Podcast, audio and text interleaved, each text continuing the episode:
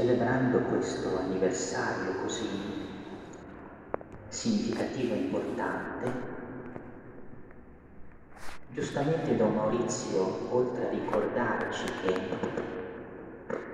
si tratta di un anniversario che riguarda una storia viva di preghiera e di fede, ci ha anche ricordato l'importanza del simbolo delle chiavi quelle chiavi con le quali noi possiamo aprire o chiudere, non soltanto un edificio come questo, bellissimo, ma anche e soprattutto quell'edificio ancora più bello che è la nostra stessa vita. E noi questa sera desideriamo fermarci un momento a considerare con attenzione quando è importante che le chiavi chiudano? Quando è importante che le chiavi aprano? Perché quell'edificio che è la nostra vita e di cui questo splendido edificio, insigne collegiata, è un segno particolarmente suggestivo, ci possa aiutare. Abbiamo ascoltato una pagina del Vangelo nel quale Gesù in modo molto chiaro parla del nemico dell'uomo, il maligno, Satana. Ne parla, ne parla perché c'è, ne parla perché è il nemico di ciascuno di noi ne parla perché è colui che vuol fare della nostra vita una tenebra oscura, una tenebra oscura. E a lui, e a lui, e al male che ne deriva, che noi siamo chiamati sempre a chiudere le porte del cuore della vita in modo deciso e senza mai rimandare ma in particolare come il nemico dell'uomo si mostra a noi, in quale modo insinua nel nostro cuore quel male che ci distrugge, attraverso quali forme vuole rendere la nostra vita tenebrosa, oscura, triste e perduta. Nella scrittura Satana è chiamato il menzognero, è il bugiardo, colui la cui intenzione è sempre quella di ingannare. E c'è una bugia in particolare che egli introduce nella nostra mente e nel nostro cuore. La bugia è questa è una parola che risuona dentro, che tutti abbiamo sentito, ed è non fidarti di Dio. Dio non è buono, Dio non vuole il tuo bene, Dio non desidera la tua gioia autentica. Se tu lasci che il Signore venga a te, vedrai che qualcosa ti sarà tolto, che la tua vita sarà meno bella, meno piena, meno lieta. Non ti fidare. La parola che egli ti dice, continua questa voce, non è una parola di vita, no? Stai attento, non ascoltarla e non viverla, perché non è per te, è contro di te. Tutti noi abbiamo sentito risuonare nel nostro cuore questa voce maligna e tante volte, lo sappiamo, le abbiamo dato anche ascolto, le abbiamo dato credito. Ma Satana è il menzognero, colui che vuole ingannare. E il primo inganno nel quale vuole introdurci è proprio questo stravolgere il volto di Dio, facendo in modo che contemplando questo volto non vediamo la bellezza dell'amore che Egli ha per noi, non sperimentiamo la profondità della salvezza che deriva dall'accoglierlo nella nostra vita, ma ci sentiamo dubbiosi, sospettosi, quasi che questo volto volesse entrare in concorrenza con quella sete di felicità, di gioia, di pienezza che caratterizza il nostro cuore. Il menzognero. È così che il male si introduce nella nostra vita, è la prima forma attraverso la quale il male si introduce e si insinua dentro di noi. Ma Satana, il diavolo, nella scrittura è chiamato anche il divisore perché? Perché quella sua voce cattiva si insinua dentro di noi per dividerci gli uni dagli altri. Là dove c'è divisione, c'è questa voce perfida che ci fa vedere gli uni gli altri come nemici, come estranei, come un ostacolo alla nostra gioia come un impedimento alla realizzazione piena della nostra vita. Tutto ciò che in noi è germe di divisione viene da Lui, da colui che è il male, da colui che non ci vuole bene, da colui che ci vuole distruggere.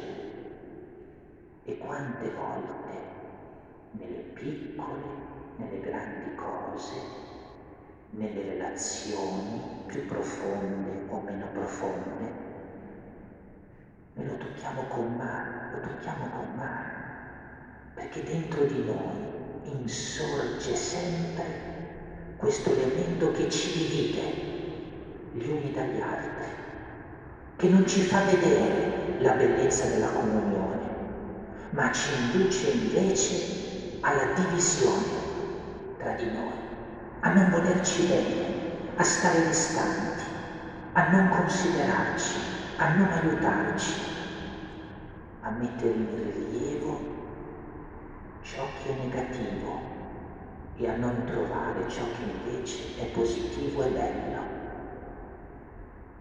Satana, oltre ad essere il menzognero, è il divisore, ma Sempre nella scrittura, il nostro nemico, il diavolo, è chiamato l'accusatore. Perché? È sempre quella stessa voce, quella voce menzognera, quella voce che divide, che si fa dentro di noi anche voce che accusa. In che senso? Ci accusa del male, ci accusa che siamo peccatori, ci accusa che sbagliamo, ma non per farci sperimentare poi la bellezza del perdono di Dio, la dolcezza della misericordia di Dio, ma per dirci tu sei così, non puoi fare diversamente, lascia perdere, sei cattivo, basta, non ce la fai, non pensare di poter percorrere le belle vie di Dio, no, non sono per te. Ci accusa e mentre ci accusa ci impedisce di rivolgere lo sguardo verso l'alto per trovare la via del perdono di Dio, della sua misericordia, della sua salvezza che Egli sempre ci dona. Non dimentichiamo questi tre attributi, il menzognero, il divisore, l'accusatore. Lo comprendiamo bene, non sono tre attributi che rimangono distanti dalla nostra esperienza di vita, perché quella voce che incarna questi tre attributi la ascoltiamo tutti, tutti perché tutti ascoltiamo dentro il cuore quella voce che dice non fidarti di Dio, Tutti ascoltiamo dentro il cuore quella voce che dice, ma quello è, lascialo stare, vedi com'è, non volergli bene. E tutti ascoltiamo dentro di noi quella voce che ci accusa, che ci tormenta, che non ci dà pace e non ci lascia speranza. Le chiavi a cui oggi facciamo riferimento ci servano per chiudere le porte del cuore a quel nemico che vuole operare così nella nostra vita. Chiudiamole sempre, in ogni momento della giornata, chiudiamo senza tentennamenti. Chiudiamo le porte del cuore della vita al nemico della nostra vita, che lo ripeto, vuole rendere la vita oscura, tenebrosa, una vita che sa di morte. Perché quando non ci si fida di Dio e non si crede al suo amore, quando ci si divide dagli altri, e non ci si ama, e quando si vive l'accusa come qualcosa che toglie il fiato e la speranza, noi entriamo nella morte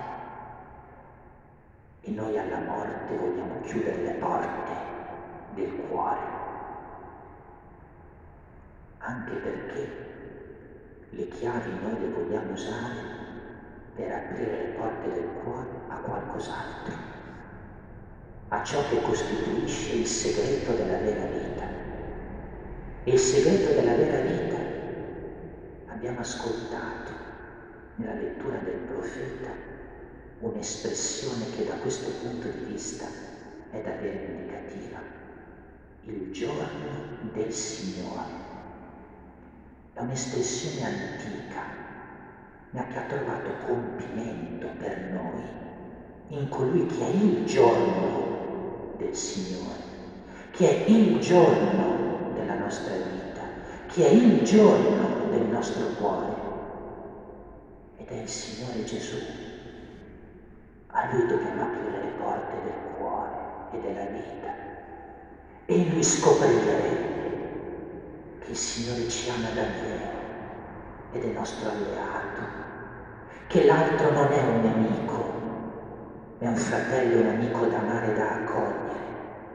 E che io per quanto sia peccatore ho sempre speranza perché il Signore mi ama con amore di misericordia infinita e mi perdona sempre, dandomi ogni volta nuove opportunità di alzarmi e di seguirlo nella bellezza della vita nuova che Lui mi dona. A Lui sì, a Gesù sì, apriamo sempre le porte del cuore della vita perché la nostra vita conosca il giorno vero e la vita vera. Questa apertura, perché sia concreta, quotidiana, facciamo in modo che sia, come abbiamo ricordato nella preghiera iniziale, nutrimento. Nutriamoci del Signore nutrendoci della sua parola, nutrendoci dell'Eucaristia.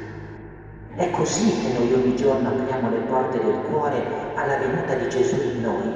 È così che ogni giorno giriamo le chiavi dalla parte giusta quando Lui viene a trovarci per diventare in noi, in noi e per prendere dimora in noi la sua parola l'Eucaristia. Facciamo in modo che questo sia il nostro nutrimento abituale, costante, quotidiano. Apriamo le porte del cuore a Lui, nella Sua parola e nell'Eucaristia. Allora, quell'edificio che è la nostra vita non sarà un contenitore di morte ma sarà un contenitore di vita. Non sarà un contenitore di tristezza, ma sarà un contenitore di gioia. Non sarà un contenitore di disperazione, ma sarà un contenitore di speranza. Non sarà un contenitore di ciò che è brutto, ma sarà un contenitore della bellezza e del bello, perché là dove noi chiudiamo le porte al nemico, gli apriamo le porte all'amico, che è il Signore Gesù nostro Salvatore, allora davvero la vita fiorisce in tutte le sue potenzialità e sperimentiamo la gioia di quell'amore vero che ci riempie il cuore, di quella salvezza a cui aneliamo, di cui abbiamo bisogno, di quella presenza che è la sua presenza, che davvero placa ogni nostra sete. Allora quando al termine di questa nostra celebrazione stasera compieremo il gesto delle chiavi, presentandola al nostro patrono, chiediamo la grazia a lui aiutaci a chiudere sempre le porte del cuore al nemico, a Satana, al male. Aiutaci ad aprire sempre queste porte invece a colui che davvero ci è amico ed è per noi e con noi, il Signore Gesù. Allora se così sarà, questo anniversario nel quale ricordiamo la storia della insigne collegiata diventerà il giorno nel quale quella insigne collegiata, ancora più insigne che siamo noi, fiorirà davvero in tutto il suo splendore e noi oggi preghiamo soprattutto per questo.